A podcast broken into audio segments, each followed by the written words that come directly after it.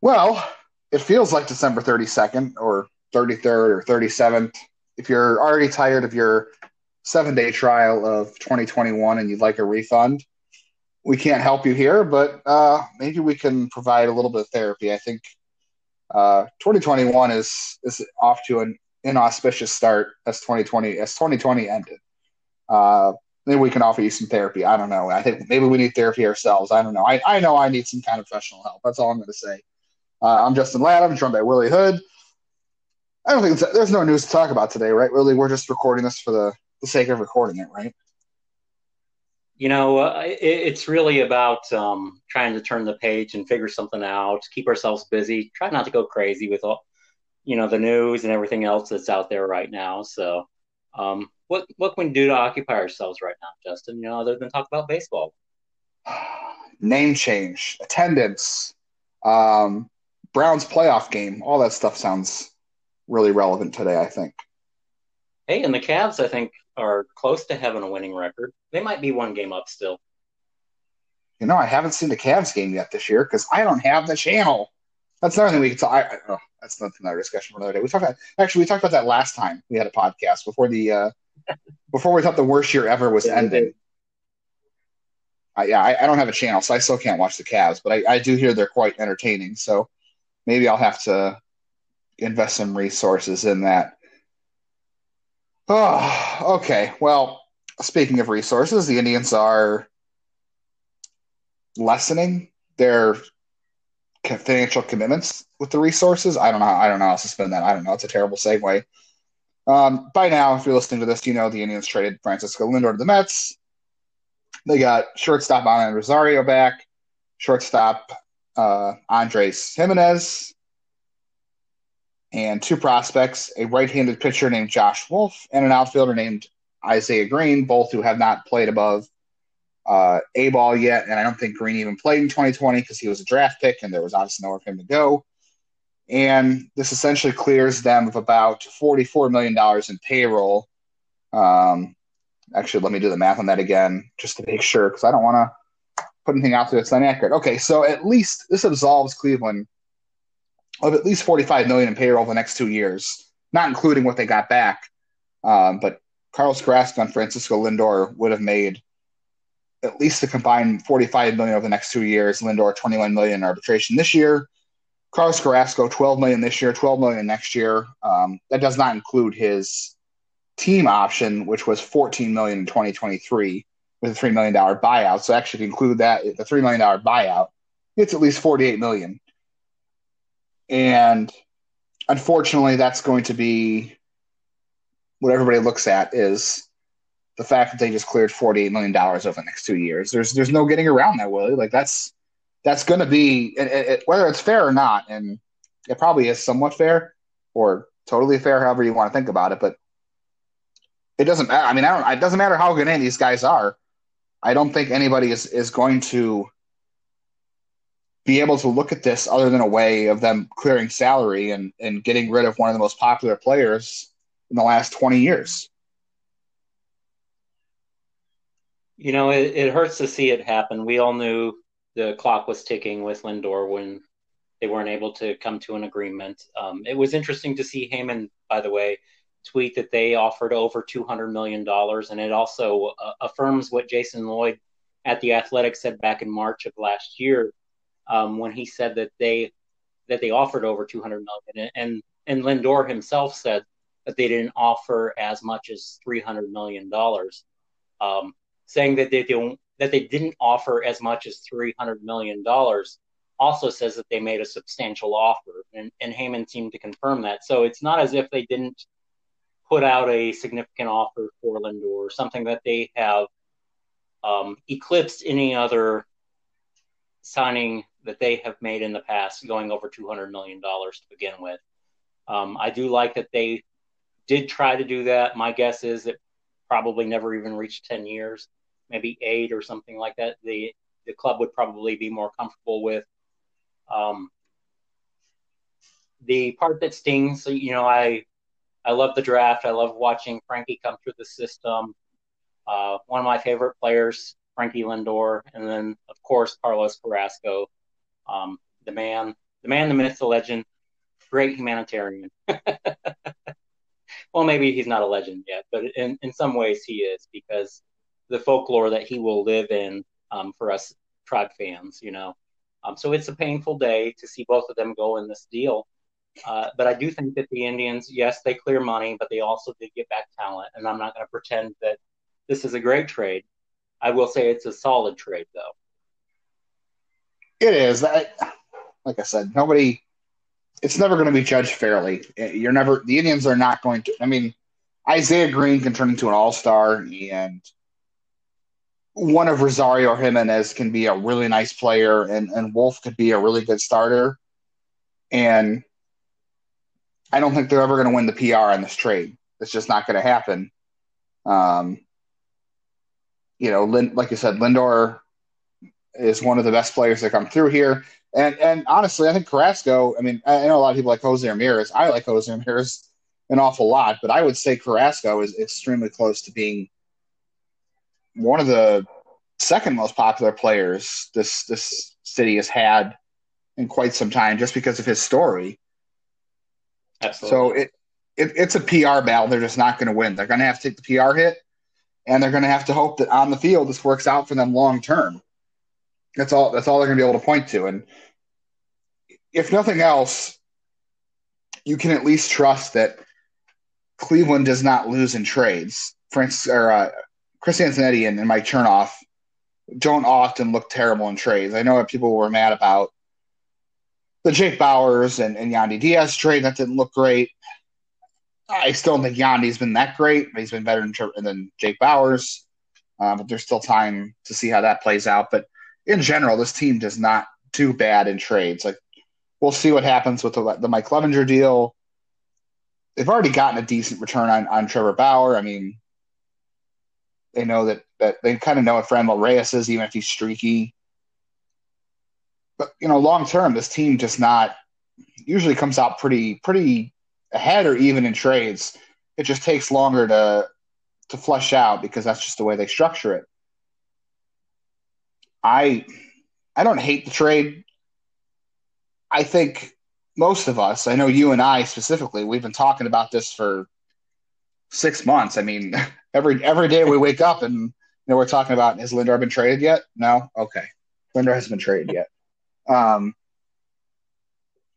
so maybe we've just been bracing for it for so long that maybe it doesn't actually matter. I don't know. Um, the Carrasco one hurts a lot just because I feel like had there not been a pandemic, maybe they would have been able to hang on to him. Maybe, maybe not. Maybe I'm wrong. And and maybe you, and you could say they should have been able to hang on him regardless. Maybe that's true. I could say that's true. I, I can't prove it, and I think it should be true. But I would like to think that without a pandemic, we'd only be talking today about uh, a Francisco Lindor trade that was inevitable and not a, a not a Carlos Carrasco with it to make it better. That's I, to me that's what stings the most is is him going. I think there was once, like you talked about, they once they didn't offer Lindor three hundred million dollars, it was only a matter of time. The Carrasco one, you know, he signed two friendly, two team friendly deals He's gone through, you know, missing the postseason 2016 because of a, a liner off his hand. He had leukemia. How many how many times did he get hit with a line drive? Like at least twice he got hit with a line drive back up the middle that was scary enough. The guy has just endured so much here. And after everything he's been through, I mean, winning comeback player of the year award, mm-hmm. it's, it's a tough pill to swallow. And it, it stinks to think that the only reason they had to trade him is because of a pandemic. And I, okay, I'm, I don't want to I don't want to keep using the word had, but the reason they ended up trading him is because of a pandemic and because they needed to do something to boost Lindor's trade value because the return for Lindor alone might not have been very good. Like they got they got four players back, and what would they have gotten for Lindor on his own? Like two of these guys? Like would you get maybe Rosario and Green? Like that might have been it, right? If they didn't include Carrasco. I I think that they could have gotten a decent deal. Um, you know, back before the off season really well, the off season hasn't really started yet, except for a couple of big trades. Um, Darvish, Snell, and now Lindor and Carrasco. But um, you know, I think at the beginning of the offseason, I predicted that they would trade for Gimenez, uh, JD Davis, and then Endy Rodriguez, which is like the number 15 prospect from the Mets, you know, and the Mets and the Blue Jays have been tied to rumors to uh, Lindor just because they made sense on paper for some time now. Um, it's it's hard to say what they could have gotten for him I I don't think that they would have done better, to be honest with you. Um, trying to go to Toronto, Toronto knows Cleveland. Um, they know how Antonetti and Chernoff think, and you know when when guys know what the other ones want, maybe you don't have um, maybe you don't have that connection that is there on paper, but when the other guy anticipates what you want or what you really want, and he knows well what you're really looking for, looking at, maybe the best move is to go somewhere else. So maybe this was the best trade. And and for a long time, I've said Cleveland has added to players with one deal left on or one year uh, left on their deal, like um, Edwin Encarnacion. When they traded him, they added Yandy Diaz and got back Carlos Santana six million dollars and Jake Bauers. Um, so it, it, made sense for them to add something to it. It's unfortunate it was Carlos Carrasco because, as you said, he's loved and has been loved in Cleveland. He's a great humanitarian. It's a great story. Um, business wise, it clears a lot of money for them now. They said, according to what Antonetti said earlier, that they had lost money this year and had to borrow money, in fact um, with no revenue sharing this past season and no revenue sharing coming up this next season. Um, it's a clear way for them to reduce payroll, get some now return, and you know, fact of the matter is, is this is this organization is deep in pitching, and with the pitching staff that they have assembled now, they've invested about three million dollars, I'd say, in, in the five starters that they'll have out there. Um, when you, when you think of it in those terms, or you can think of we can put 12 million into one starting pitcher and not know if he's going to have a relapse of leukemia or if he's going to have other health issues. Um, he did have Tommy John and at one point in his career. Um, and there's always the risk of injury with pitchers. What if he uh, he like Clevinger, ended up having to have Tommy John this year? Then they were sitting on that money, and that's money that they would need to invest into this uh, this ball club because obviously they're not going to have a huge payroll. Uh, Terry Pluto has floated the number sixty million dollars out there. I doubt we see that. We might see ten, or we might see ten. we might see mm-hmm. fifty. Uh, ten would be horrendous. we might see uh, fifty million dollars this year, and maybe a little bit more than that if they make a few additions. And, and Chris Antonetti had hinted at that today that they could uh, reinvest some of those resources back into the club. Yeah, I don't know where that would happen. I know a lot of people are, are skeptical about them reinvesting the money back into the club um, because they've said that before and they haven't done it. So, you know, I I get it. I listened to that quote two or three times, and the funny way that it struck me was it wasn't necessarily about going out and spending, but it was about potentially locking up assets now, something that they've done in the past and something you and I have hit on, which is them offering extensions to some of the players that are currently on the club. And maybe that's one direction they go with that. Yeah, I mean, the obvious elephant in the room now is is Shane Bieber. Like they have to find find a way to get him locked up, or in 2023, we could be having the same conversation about Shane Bieber, which would not be good if we had to go down that road. So, if they do have some money that they're able to put back into the team from this, I think that's one of the first places they should look. I mean, I don't know. I I honestly don't know what it's going to take at this point to sign him. I think there was like the to me before I don't I don't want to get into a big discussion about this, but we can. But I think I mentioned before, like the Blake Snell deal that Tampa Bay gave him before they traded him to San Diego, um, made a lot of sense for Shane Bieber. But now that he's won a Cy Young, I don't know that he is going to listen to that. Like I, I have to go back and look and see what the Blake Snell contract is. It was not.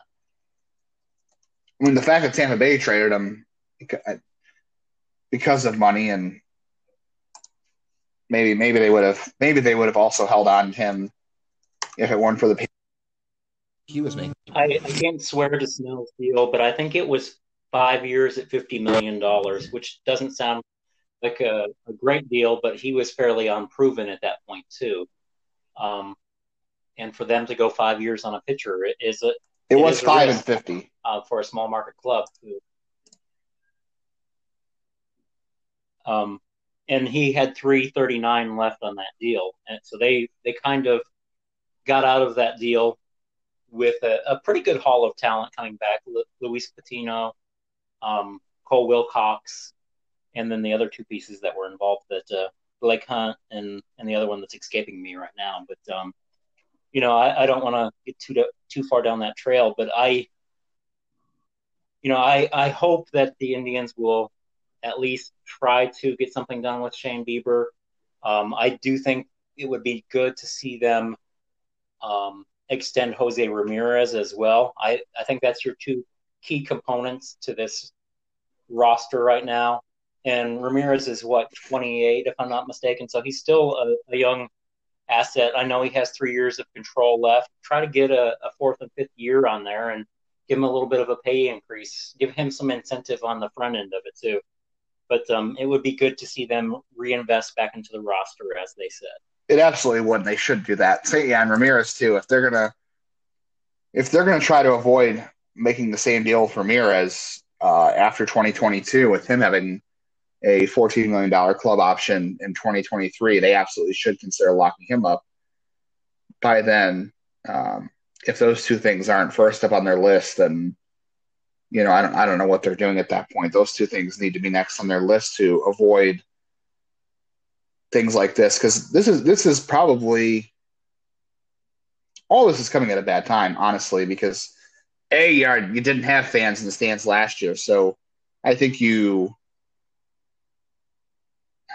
I guess you kind of lose a connection with them for the year, right? Like you, nobody. I mean, to me, being a baseball fan, being in the ballpark like I'll, I'll, watch baseball on TV. I know a lot of people say it's boring. They'd rather be at the ballpark, but for me, I, and I, being at the ballpark, there's like an ambiance and it's an experience, right? Like it's it's being there and, and the smells and the sounds, and I feel like maybe without having fans in the stands in 2020, you lose some of that connection to them, and then you talk about the name change, which is polarizing to a lot of people um, no matter where you stand on that. And then you're now you're trading the most recognizable player this team has had. Like I, I think Jose Ramirez is the best player on the team. I, I don't, I personally don't find that to be disputable. I think he is the best player on the team.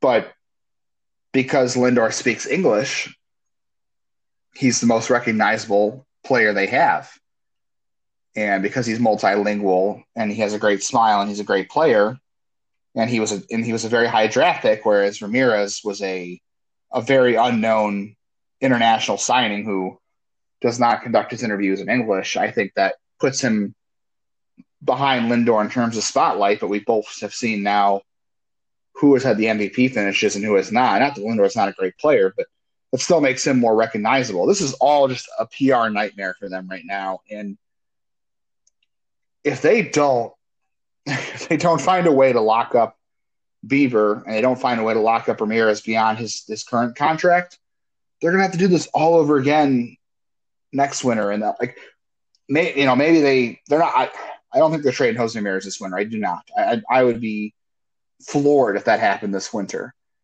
And then if they if they trade Ramirez this winter, I would start to call a rebuild. I'm not calling this a rebuild, first of all. But I could see them exploring the option next winter where Ramirez is owed 11 million and he has one more club option left.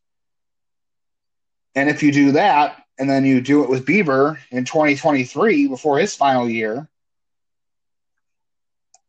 You know, it's just it's just a reoccurring nightmare, and it's it's that's almost unsurvivable. I think how many how many of those PR hits can you take before it just becomes too much? You know what I mean? Like people already think there's a chance this team could move to another city. How how can they how can they improve relations with fans, make this team better, and, and stay in Cleveland, have the support they need if you have to do this again with Ramirez and Bieber in the next two or three seasons each? Like, I already saw tweets today about how in the last 18 months or something, the Indians have traded have traded Bauer, Clevinger, uh, Kluber, and Lindor. Like that's a huge recognizable group of this team.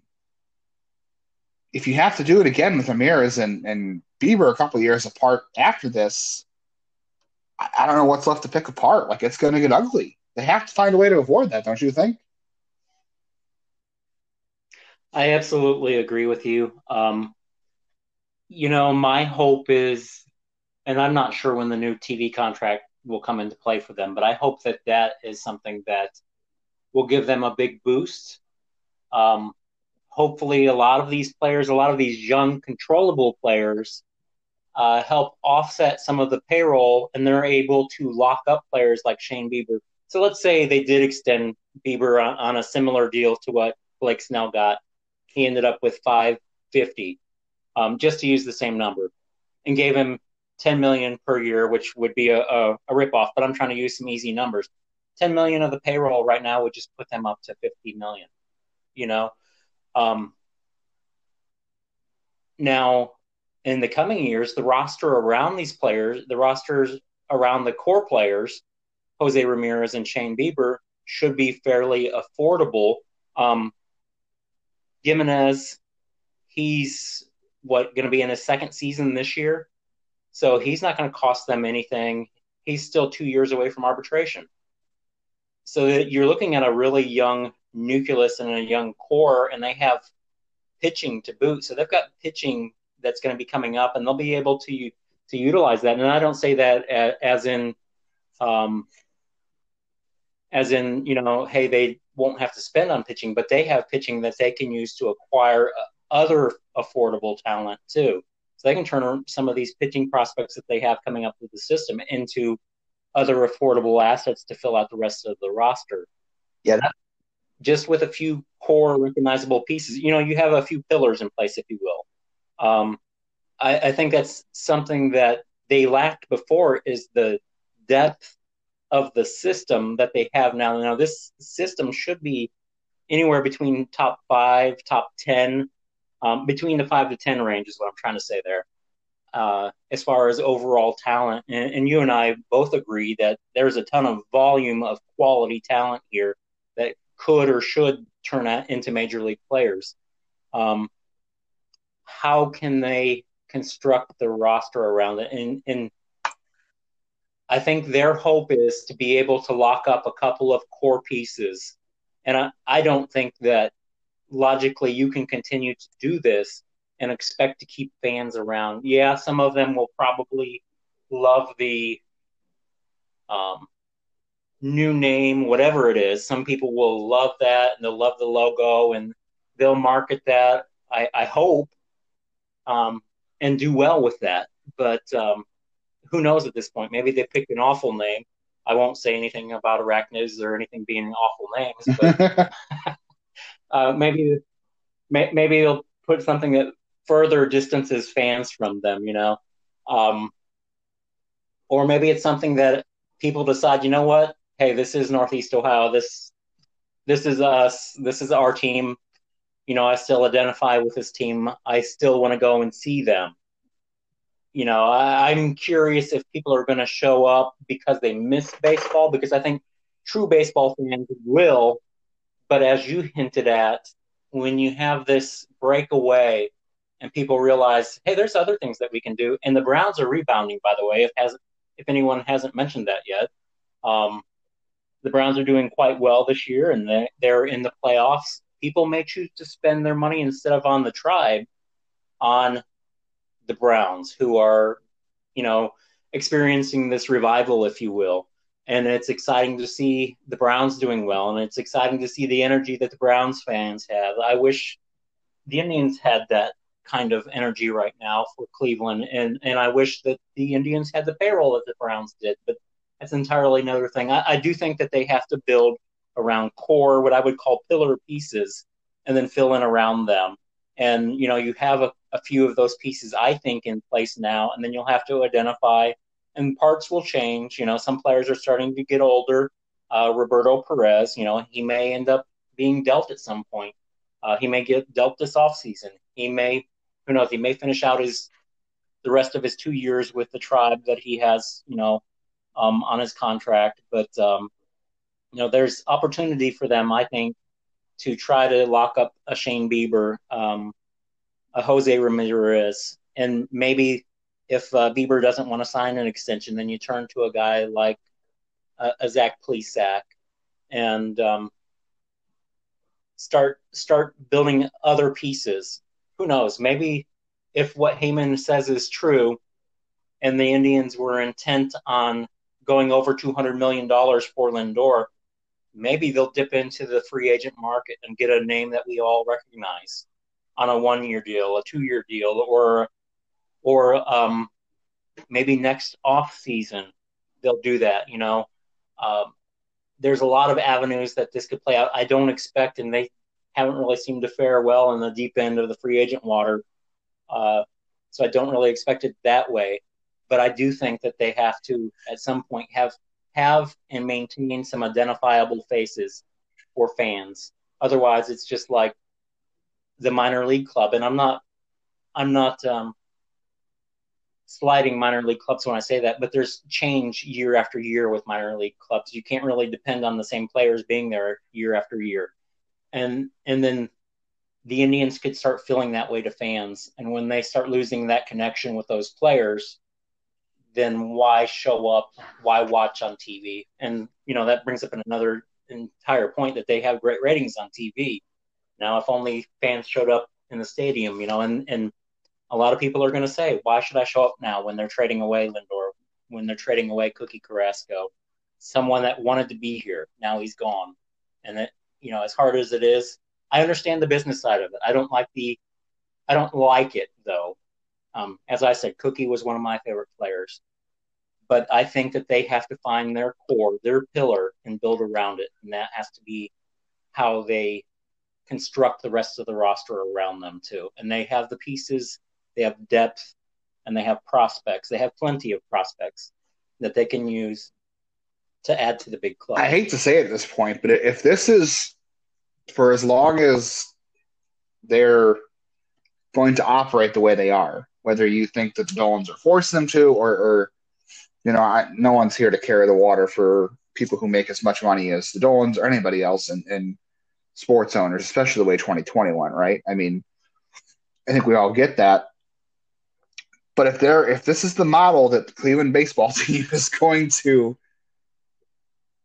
operate with, this is how how it's going to be, then the only chance they are really going to have to retain top talent beyond club control seasons, and, and who knows what that even looks like. Heck, the new the CBA expires after next season, so we could see a 2021 season, and then you know things could completely change for the next year. And you know, players, I think they want to kill the old arbitration process. I think they want to get to free agency sooner.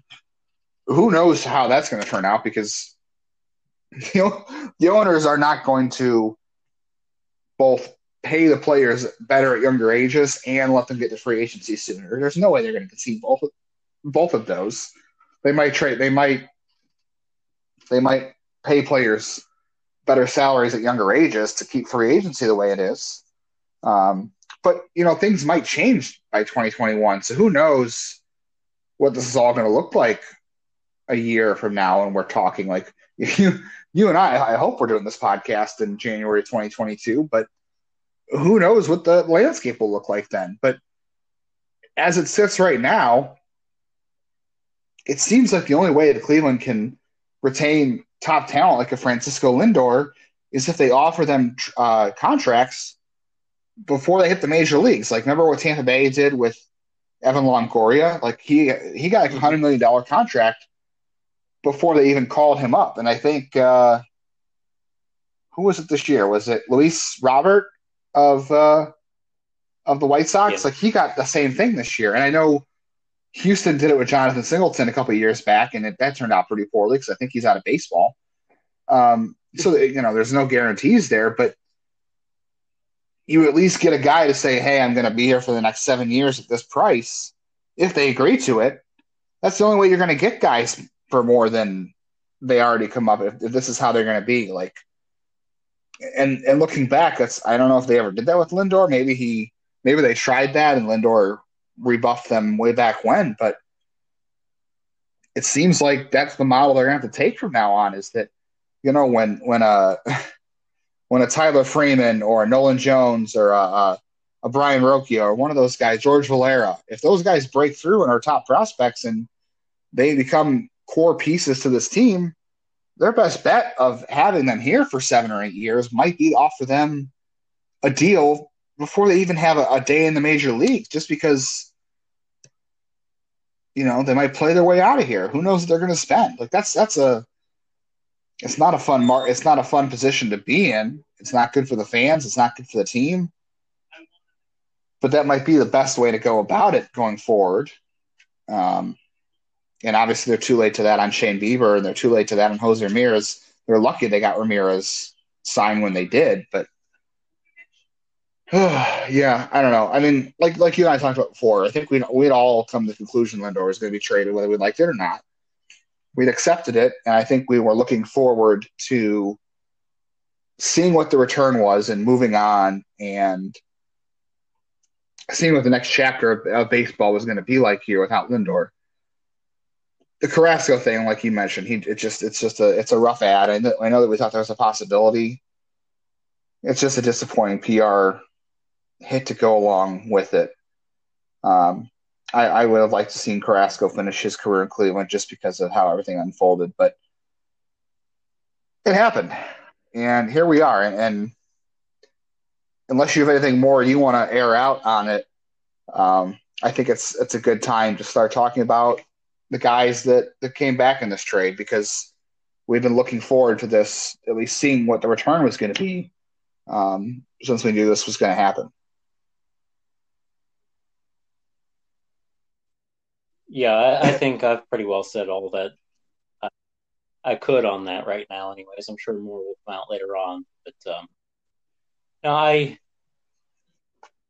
I don't know that they could have done any better than the package that they got. You know, that's that's hard to say, and we both know that there's not been a, a lot of smoke around this deal, and it just uh, Hassan um, broke the news this morning, sometime before noon, saying that. Uh, the Mets and Tribe were deep into discussions, and you know that was really the first that we heard of it, other than some curious articles that were out yesterday hinting that the Tribe may keep uh, Lindor throughout the entire season and potentially move Carrasco instead.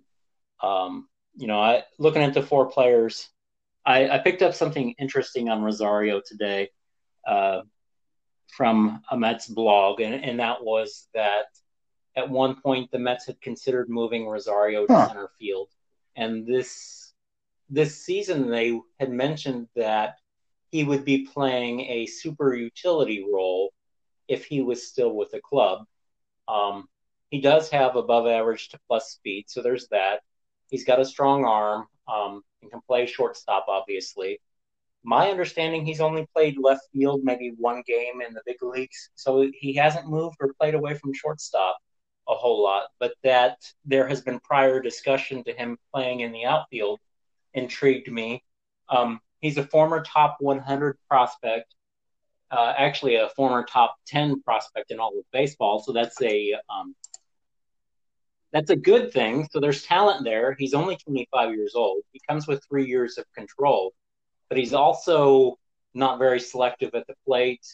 Um, hasn't been the best defender at shortstop, and he hasn't quite panned out and, and become the player that the Mets thought he could be whenever he first broke into the big leagues. Um, I, I, do think that's part of the reason that he was available, but I'm also curious. I, I thought that maybe they were sending him back um, just to offset the money a little bit. And obviously, Cleveland likes middle infield talent. Um, but there's also the possibility maybe they use Rosario in a trade later on to obtain a, an outfielder or something else. You know, um, I, will just say I would not be surprised if he was moved. Um, to me, the gem of the deal obviously is Andres um, Gimenez, excellent defender, um, doesn't have a whole lot of pop, has a lot of speed. I, I think he could be an exciting base runner uh, for the tribe. Definitely going to be curious to see how he handles the spotlight at shortstop with Lindor gone, and, and assuming that Gimenez comes in right away and, and takes that uh, position because he can play short, he can play second, he can play third. He's an excellent defender. Um, not much as far as power goes, but I think there's star potential with with Gimenez. Somebody that I really like. Um, and as I said, uh, he he seemed like the player that the Indians would target uh, in my trade prediction earlier this offseason. Yeah, I'm not surprised it was one. I, I didn't think it was going to be both. You know, when we talked about the Mets as a possibility, I had figured one of those two would be involved in the deal. I didn't think the Mets would give up Rosario.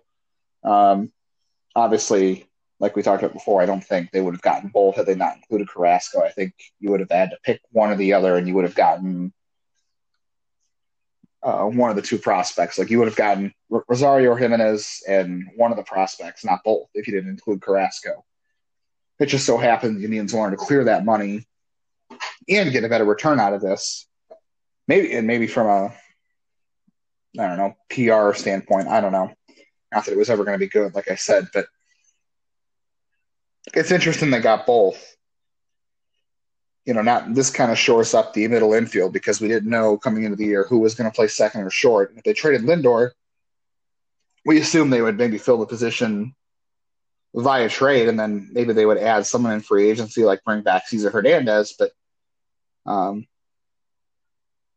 now it seems like they, unless unless they turn around and trade one of these guys or trade Rosario, probably unlikely to trade Gimenez because how cheap he is, honestly. But um, you know, now it seems like those positions are filled. he's an excellent. He's an excellent defender too, and they love de- they love defense. Yeah, yeah. Gimenez is is a superior defender by far. He is gonna, I would imagine, be the shortstop, and we'll see what they do with Rosario. I'm, I'm. He has not played second base in the majors. Like you mentioned, he played outfield once, so. Yeah, uh, it'll be interesting to see what, what they do with Rosario because he has not played other positions in the big leagues. I wonder if they could. it wouldn't shock me because this is you know the basis of everything we're talking about today. Um, it would not shock me if they have Gimenez, and I think you mentioned this to me earlier offline, that it wouldn't be a shock to see Gimenez start the year in AAA, and maybe you have Rosario short and Chang at second, um, just because of service time, right? Like that's that wouldn't be a shock. It'd be annoying. Well, he'll he'll have to he'll have to work on something, you know. Um, his pickoff move. He's got throw to first base or something. We'll, we'll need a little adjustment. Yeah, there we go. Um, I I like Gimenez a lot. Like you said, I think Gimenez, as far as the, the the more immediate return, I like him more than Rosario because he can hit, and I know he doesn't have a whole lot of power, but um, let's see, in 2018 in, in in high A, as a 19 year old, he had an ISO of 149. That's a pretty decent mark. Um, in double A at the age of 29, at, at the age of 20, in 2019, his ISO was 137. That's not great, but you know he's been he's been young for the level. He's only 21 years old. He's already in the major leagues. He's been young everywhere he's been. Doesn't really stick out. He just turned 22. He just turned 22, I think, in November yeah. or September, as did Rosario. Rosario turned turned 25 in November, so both players are very young major leaguers. Um, you know, as you said there, you know that's awful young for the level, and he's listed 5'11", 161. It tells me there's more that he could put on, you know, as far as weight goes and strength goes. Maybe more power comes down the line, maybe he ends up being a, a, a guy with average power or something. You know, um, especially that young, you you have to think that there's still some physical gains to come for him. Um, could affect his speed, but he definitely has a good eye at the plate um, and an excellent defender. Yeah, I mean, you're, you're paying for the, for the you're you're banking on defensive speed as being tools to make him playable every every day. They're not carrying tools. They're not they're not tools that are going to make him a standout player, but they're going to keep him in the lineup because he can run and because he can play defense. And he doesn't strike out. He's always put the bat on the ball. He doesn't walk a ton, but yeah, I think I think you can hope for more. That's the epitome of what the Indians have done. That's the epitome of what the team has done in recent years as far as middle infielders goes too. You know, defense over over offense, really, but a bat to ball approach. Guys that take walks, guys that don't strike out. Um, Rosario is kind of the opposite, from my understanding. He he's struck out at a fair clip, and I haven't looked at his numbers as Not far terrible. as that goes. He doesn't he doesn't walk. Um, like that's the thing. Like he hasn't struck out at a terrible rate. Um, the last two years, it's about a twenty percent strikeout rate, but his walk rate has been below four, has been five percent and below. So that's not great. Um, and Yeah, if you were if you were up or up to eight or ten percent, Mhm. that'd be a lot better. But I mean, when you consider that again, that's another player that has been playing at the major leagues at, at such a young age. You know, maybe the Indians are, or maybe the team is banking on them, um, on Rosario in particular, kind of finding himself as a uh, a 25 year old player. Most major leaguers don't debut until they're 25 years old, and he's been in the league Right. for three years now. and I think So he's already performing at a high level, so to speak, for set for for age for level comparison. I, I would not be shocked if maybe for 2021 he's he they try him at second base and they put him in as at, at short. Um, Gimenez has more experience playing off shortstop than Rosario does, but I would probably I mean Gimenez, like I said, for defensive purposes, Gimenez is a much better shortstop than than Rosario. Um, I, I think this is also kind of a fresh start for Rosario. Like I think he kind of wore out his welcome in New York. I know there there were some issues there with him in the club, and I know I don't know how to feel about the Indians because the Indians are not a team that takes on. I don't want to say he's a problematic player, but I mean, there's been whispers of him, like I said, wearing out his welcome as a 25 year old and, and a former top prospect or a top 10 prospect in that system. I don't think the Indians would knowingly take him on, but it might have been just you know You know, they have done that before. They, they did that recently with a, a young pitcher, and he turned out fairly well for them, anyways. um, so it's kind of a gamble on a prospect that hasn't quite um, met the, you know, the hype. Hopefully, Rosario is able to kind of find some of that here. Maybe he has a wake up call, and that seems to work for some players. well, you know? yeah, Um, the other two guys. maybe maybe getting New York helps. Go ahead. Yeah, yeah, absolutely. Maybe not having the media in his face and hounding him. Um, he won't get the same media coverage in Cleveland, that's for sure. Um, but we haven't we haven't talked on the other two guys yet, and I like this part of the trade. And I know it's I know it's very young, but they bring back two second round picks. Um, Josh Wolf, a prep pitcher in 2019, selected in the second round from Texas. Uh, he's a slight frame. I say slight because he's 6'3", 170, so he's tall and slender. Um, in fact, I read that he came to fall instructs this year a lot more physical, a lot stronger. Uh, he worked a lot on adding velocity. Don't know that he really needed to because he was already sitting low 90s and hitting 96, 97. Um, definitely sounds like he needs some clear differentiation on his curveball or slider. Um, I know that you mentioned that that it, it, looked more like a slider than a curveball.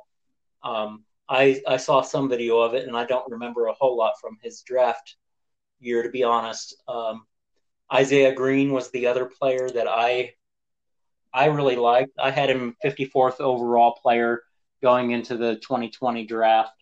Um, center fielder could end up in left field. Um, maybe a fringe average arm, plus or better speed. But he's an excellent hitter, another guy with bat to ball skills.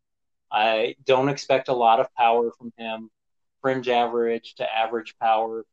Uh, maybe that changes as he fills out. He's 6'1, a buck 80. Um, maybe he adds a little bit more strength and physicality with that. Maybe they do a little uh, adjusting to his swing so he can get to the power more. Um, definitely intrigued by these two additions to to the farm system, though. I am too. I I really like Greene. Uh, just looking at the video of him, I didn't. I was not um, really up and up on him in the draft as as you were, obviously, because that's that's more of your forte than mine. But uh, the more I, I the more I've read through it now and have kind of seen some extra video, I do like the swing, and I think I think you're right. There's I think there's a chance for average raw power and above average speed and, and probably a left fielder. But I know, like you said, there's some comparisons to Michael Brantley. I think I saw someone say Garrett Anderson, and and player comps are not always a good way to look at these things because no no two players are the same, and it's an unfair comparison. But um, you know, a 19 year old athletic outfielder who can put the bat on the ball is, is not unlike Michael Brantley. I mean, he was a young outfielder who had great bat to ball skills and grew into some power and grew into being a an average defender with a great arm. I don't know that Greene will have his arm, but I I think he's I, I would not be surprised if Greene is the best player in this deal long term. Like I think he has enough upside where I, I think he has the most potential. Like, yeah, him and this could be good. Rosario has post prospect fatigue where he was a top prospect and he's lost some of that luster now. And, and Wolf is a good arm, but he was a late riser. I, I think Greene to me has the most potential in this in this trade. And I, I like I said, with the way the Indians operate and make these deals, it would not shock me if he ends up being the best player the Indians get back in this trade. And and who knows how good that makes him. But if he ends up being the the best out of the return, it wouldn't shock me. Wolf is really interesting too. Um, what he's 20 years old, so what he would have been a little bit late for them, right? He's a little bit older than they would have probably. If I remember correctly, he was a little bit older, um, and also signed for two million dollars, almost eight hundred thousand over slot in the second round. So that's probably part of that that for them, uh, because that was the year that they drafted Daniel Espino, and they weren't gonna go uh, with two prep arms back to back with huge signing bonuses like that um, in 2019 because they were very limited. I think they only had six million to spend as their total pool, and 2.5 of that went to Espino himself. Um, but uh, if I remember correctly, he was somewhere between 18 and a half, at almost up to 19. So he was a little bit older. He was a, a fall riser, a kid that had great control, but velocity came on his senior year of high school, if I remember correctly. And, and he's continued to add velocity now, uh, according to what I've read on him. And, you know, I've seen video of him. Um, haven't really paid a lot of attention to him since he was in the Mets system. Um, more familiar with Greene because he's coming out of this most recent draft class. And I will definitely agree with you that Greene would not surprise me if he was the best player from this trade. I would dare say that he has all star potential if he reaches his peak. Yeah, you had him right behind Petey Halpin in your ranking. So, I mean, and the end, he's gonna he's from the same draft there. Might be fun to see. They're both California kids. Maybe they come up together. That'd be fun. Um, yeah, the I just think I, I think Greene is going to be a high average hitter, somebody that I think will hit 270, 280, 285. You might get 10, 15 home runs out of him, maybe a little bit more as he uh, matures physically. But I think there's probably a at maturity, he's probably an everyday left field. Like I said, it sounds a lot like Michael Brantley in some ways, at least the young Michael Brantley, until he really got into his swing and, and blossomed. But it's it'll probably be four or five years before we see him.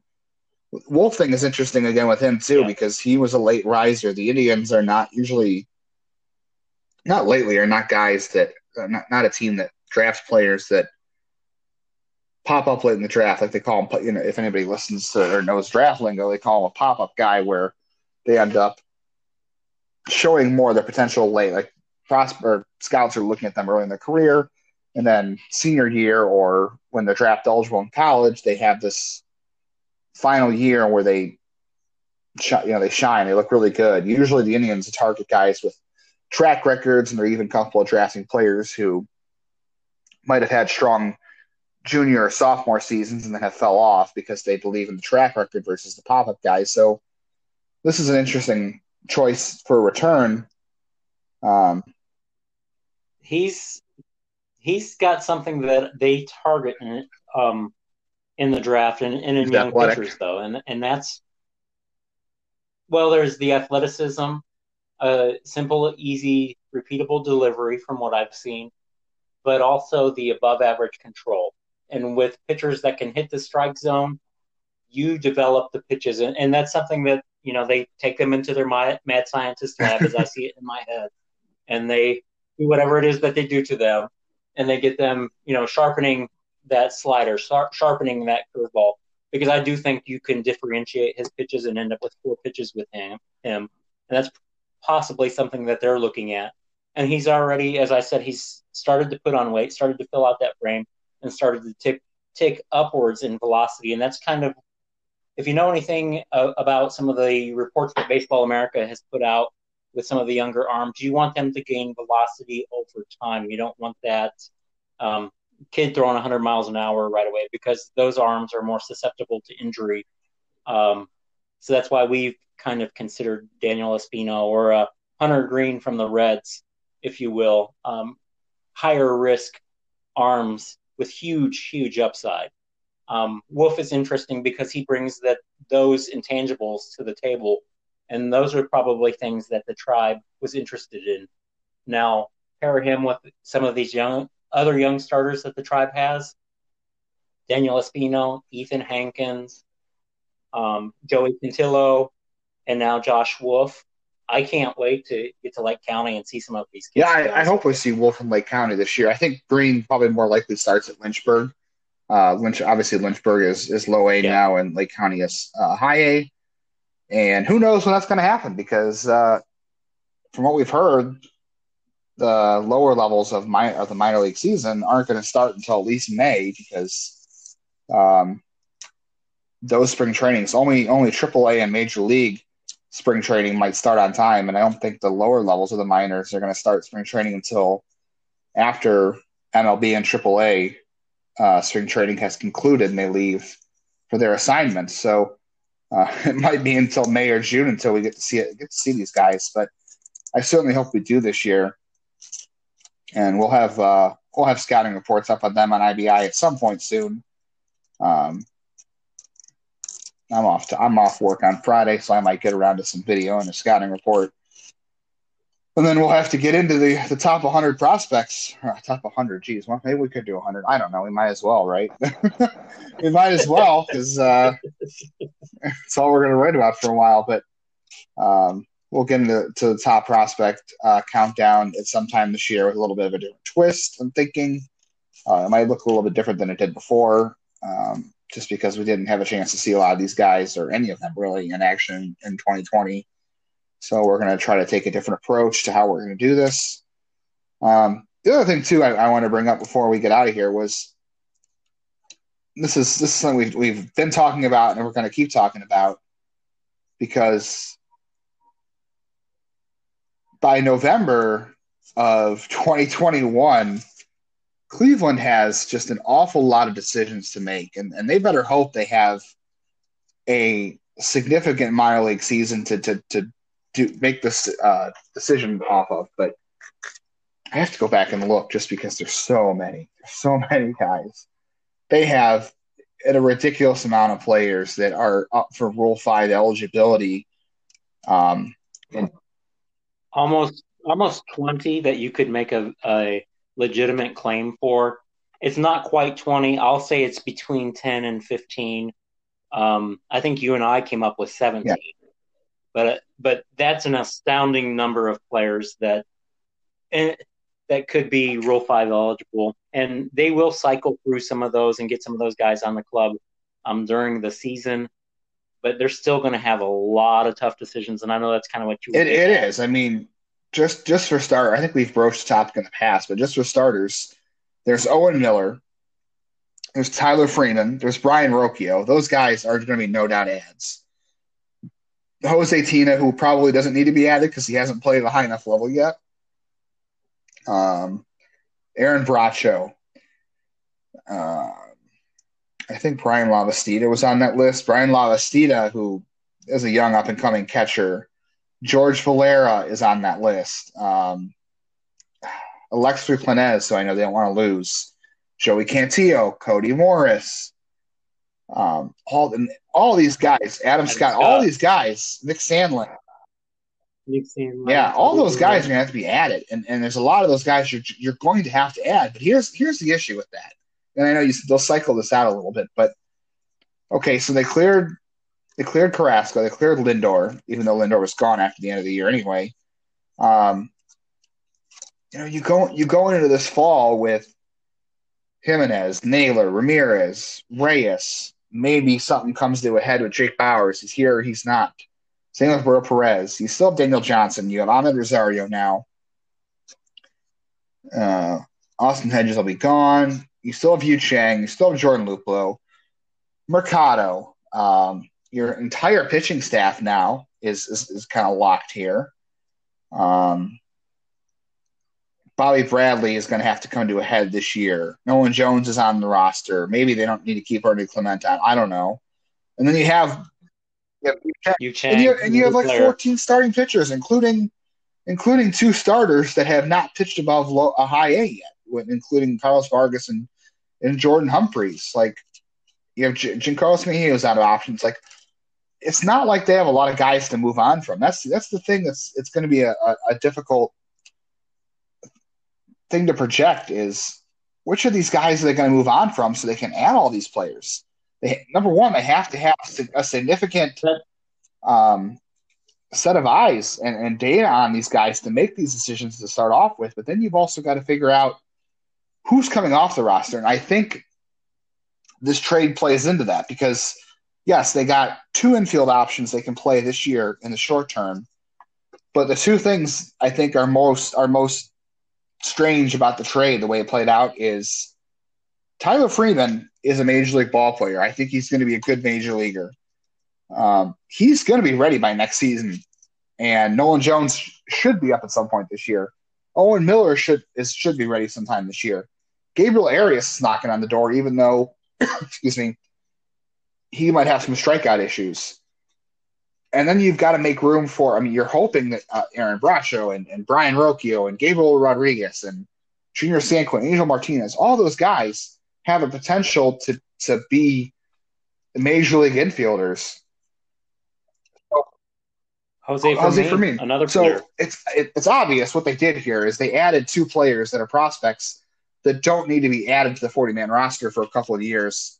I think that's that's exactly they like those players, but they targeted them because of that right now, because of this issue. But I just want to know, like, how many guys are going to move positions? Like you mentioned, Rosario playing the outfield. Like, where they have to find either you have to find room by moving these guys off shortstop, or they have to make some trades because not only do they have a million and one guys to add to the forty man roster, all, all these guys are shortstops or second basemen. They can't all play that position either you got to trade them or you have to move them to a different position. And, and they've stockpiled pitching for so long, and they've traded major league pitching to fill the areas they have not developed well in. So they finally have enough position player assets to to move some of them and and fill in the holes like outfield or something like. I feel I feel like next week. And, and that's what I was talking about earlier that's something that I was alluding to earlier is you identify your core four or five guys and you work around that and you use these other assets. Um, when you have 10 to 15 players that are going to come onto the roster, let's assume in the next year they're going to add 10. That means there's five guys there that um, we we like James Karinchak and we like Emmanuel Clase, but we don't want to use them in the closer's role. So let's go find a, a, a an affordable closer um, that we can slot back there. Nick Wittgren is a fine middle reliever, and he can help out in setup roles. But let's take an opportunity and and add somebody to the bullpen. Let's get a left-handed reliever, and it's going to cost us a, a Jose Tena and I don't know Adam Scott and, and another player. You know, the, it's ways to um, utilize its depth and add around the core, if you will, like I was alluding to earlier. Um, it's something that this team didn't have before, though, was this prospect collateral. The they had some good prospects there, and we've been waiting for them to mature. Now we have a lot of good prospects and a, a lot of future major league talent in this organization. I believe in, in the minor league system. I think we'll have players that pan out, whether it be in other teams, they'll end up in they may not be starting pitchers, but they may end up as middle relievers or up and down options. And every team is looking for those. Those are usable assets to bring in talent. Now they're going to have to identify which ones, and they are going to have tough decisions to make, especially when they've not seen players last year and they're looking at a short minor league season, as you alluded to. Um, but I, I think you create a, a logjam by bringing in players like they have, um, Andres Gimenez and then Amed Rosario, but you also create options. So they have options to deal and to trade. And I would not be surprised if we turned around and flipped uh, Amed Rosario to another team that may be looking for a shortstop. Or if we moved several of these prospects to a team like the Pirates who who are rebuilding, for example. And, and I've joked with you and Jared uh, about hey, let's go get Bryan Reynolds for a prospect package. You know, they could actually do that with some of this middle infield talent and the pitching depth that they have in the system. Now, is Bryan Reynolds available? I don't know, but the point is, is there's affordable, potentially attainable talent out there. Are they going to pull the trigger on deals to make it happen? Uh, that's how you add to the core, and that's how you can sustain this team as a as a winning team for a long time, in my opinion.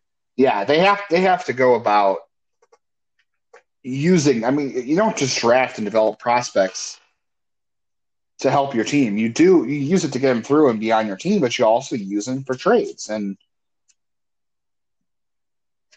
They have not, it's, and it's not a bad thing. It's just it's a lot of decisions to make in a short amount of time, and and not having a 2020 season helped. And I, I had mentioned this on the uh, the prospects live podcast when we talked about the Indians board is that I think the Indians were one of the teams hurt so badly by not having a 2020 minor league season because they have just an enormous amount of players that are part of their top prospects list, but they they have not played above you know short season. Like a couple guys had a cup of coffee in Lake County, and a bunch of guys were either Mahoning Valley or Arizona or, or the Dominican. Like they're a, a, a, large chunk. Like Jones and Freeman are really their only top prospects that have, have reached above Lake County so far. And they have a lot of talent below Lake County or at Lake County, but they, they just have not had the reps or the high level experience yet. And that, that's such a problem for where they are at right now. And that's why it's going to be a, a difficult fall of 2021. And but they do have assets, you know, kind of as you and I both alluded to there, like a Rosario and a Gimenez and Owen Miller, guys who are at that level now. They've been able to kind of layer up a few pieces. Um, and, and with that, that gives them options to potentially pair a few players. Let's say that they decided to pair an Owen Miller with, um, I don't know, a, Cody Morris and another prospect or something like that to to bring in a left-handed reliever with experience. You know, somebody that has two or three years of control that can help the bullpen out. Um, you know, th- this does provide options for the for the club um, to stabilize the bullpen because you know you le- you lost your closer with Brad Hand, you're losing Ollie Perez as well and there's really not a um, established left-hander out there. So I'm just using that as an example. But this this depth that they have now will allow them to go and do things like that. And that's something that they hadn't had in, in previous years. They only had so many prospects that were actually quality prospects and that, you know, could pan out. Now they have a, a lot of prospects um, that could pan out. I, I, think they've probably doubled the numbers. I'll put it to you that way. It, it feels like in anyways in recent years the dub, they've doubled the numbers of quality prospects that may actually pan out in the, in the big leagues.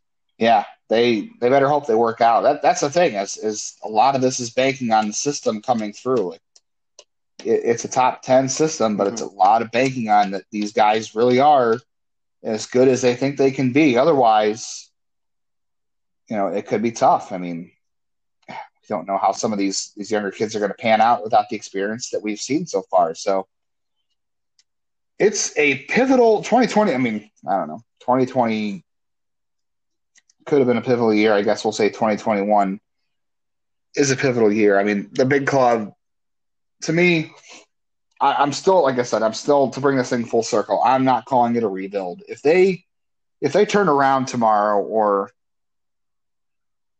I don't know, maybe even next winter, if they trade Jose Ramirez, I'd start to, I'd start to say it's kind of more of a rebuild. But the thing is, what they're trying to do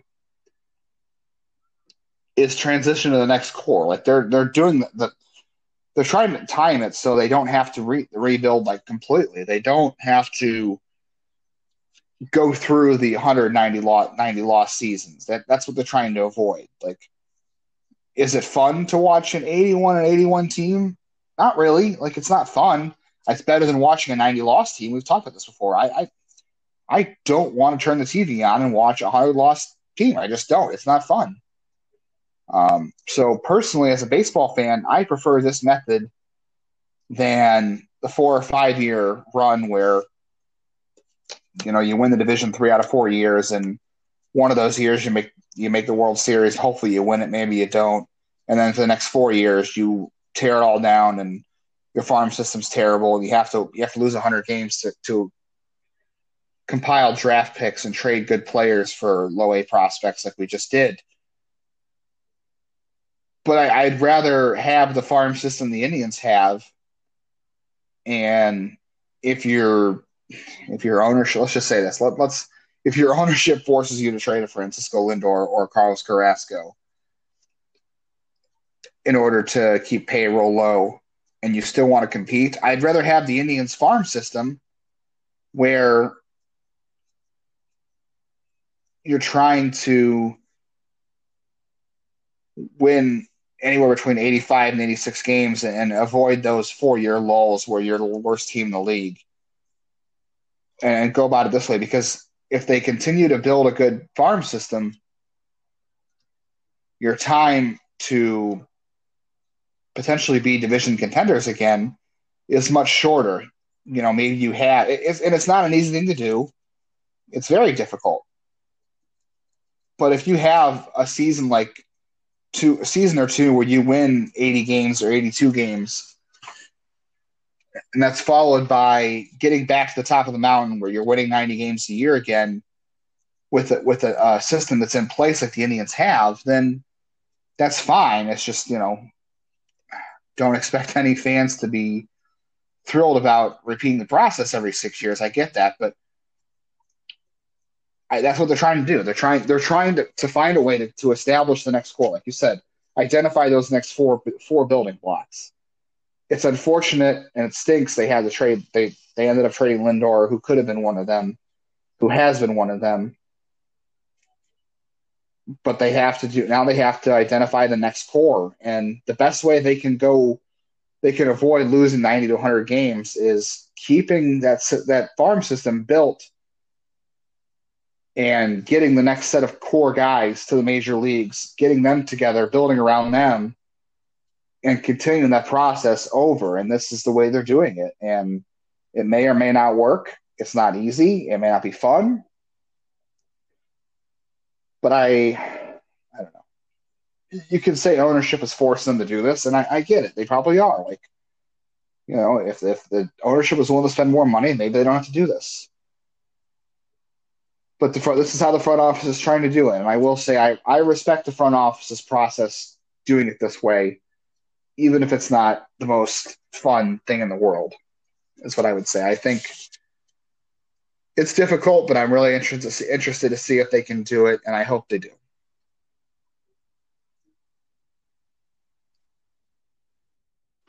I do too. I want to see them be successful, and and I can't help but look at their track record. And when I see their track record and how well they've fared in trades, I can't help but believe that we will be okay. That the that the tribe will, um, they may not have a superstar out of this trade, but they may come away with a few players that blossom. Maybe an unexpected player like Isaiah Greene and that may take several years. It took several years for Grady Sizemore to flash his talent at the major league level, and he was a big component of that trade at that time. Um, I do think they got two solid major league pieces right away. I do think that there are young pitchers in the system who will now have opportunity to show who and what they are. In Triston McKenzie, Aaron Civale, Zach Plesac, Cal Quantrill, Eli Morgan, um, some of the other arms that are in the system. You know, they they need opportunity. There's a lot of talent here, and there's a lot of opportunity for players to take positions and make them their own. Josh Naylor, Bobby Bradley, Yu Chang, Amed Rosario, Andres Gimenez, maybe Nolan Jones, Tyler Freeman, Owen Miller, all of these players that are players, even an Oscar Mercado, who could still establish themselves as solid every single day contributors, and a few of them may end up being all stars. Who knows at this point? Because this is a very young team. I think it's going to be an exciting team because we're going to see we're going to see days where pitching is just completely dominant. We're going to see days where the lineup probably scores a lot of runs, steals a lot of bases, and then other days where they just barely get on base and we're wondering why the crap am I watching this game? but I, I think it's it's a transition year and it was always going to be. We knew it was going to be rough. COVID forced the issue, made things a lot more tighter. It's neither here nor there when it comes to ownership. I won't even touch that right now. I'm talking about what the front office is doing, and that's trying to transition to the next core of talent. So this was always a transition year. Who is the core is what I want to see. And we need to see player development at the major league level. We'll need to see it on the minor league level. That's where, you know, you and I are both concerned that minor leaguers aren't going to get the time they need but that, that the organization isn't going to get the time that it needs to see these players in the next year. There's a lot of tough decisions coming. But as I said too, they have a lot of choices to make, but they have a lot of assets to utilize, to stabilize, and to help this team go forward. You know, if it if it means going out and adding another reliever, if it means, hey, there's a, a young first baseman who's available that's got three, 40 years left on his deal and we can get him for for good prospects. Let's make that deal and get a get a first baseman that could help carry the offense. Um, you know, there's there's going to be opportunity that arises. There's going to be deals that happen that we didn't see. I think because they have depth and they have options and they've created and they've given themselves more options by adding to their depth in the in the middle infield. Yeah, time shall tell.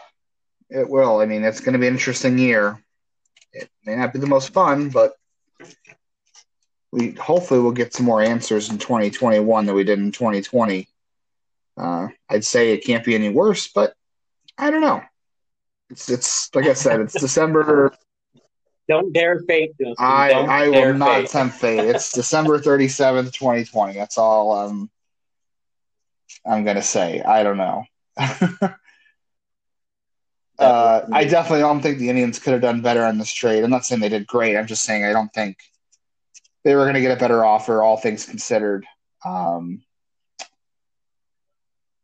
it, wasn't it wasn't as good as the Mookie Betts trade, but I, I Mookie Betts is a better player than Lindor, and COVID played a role in this, so it is what it is. Um, that's all I really have tonight. We can save a lot of stuff for another podcast, and like I said before, pretty soon we'll get to work on the the top prospect uh, scouting reports, and as I have heard, Major League Spring Training uh, should start on time. So um, we'll start trickling some of that stuff in as well.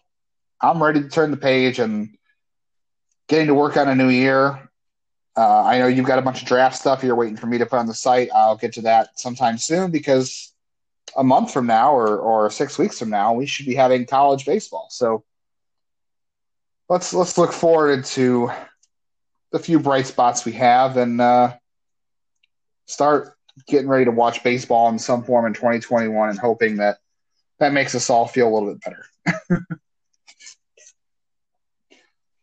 all right. Well, you can follow me at jail underscore baseball if you don't already, which if you're listening to this, you probably do. Uh, if not, I'm there. And then you can follow Willie at Will Who 99.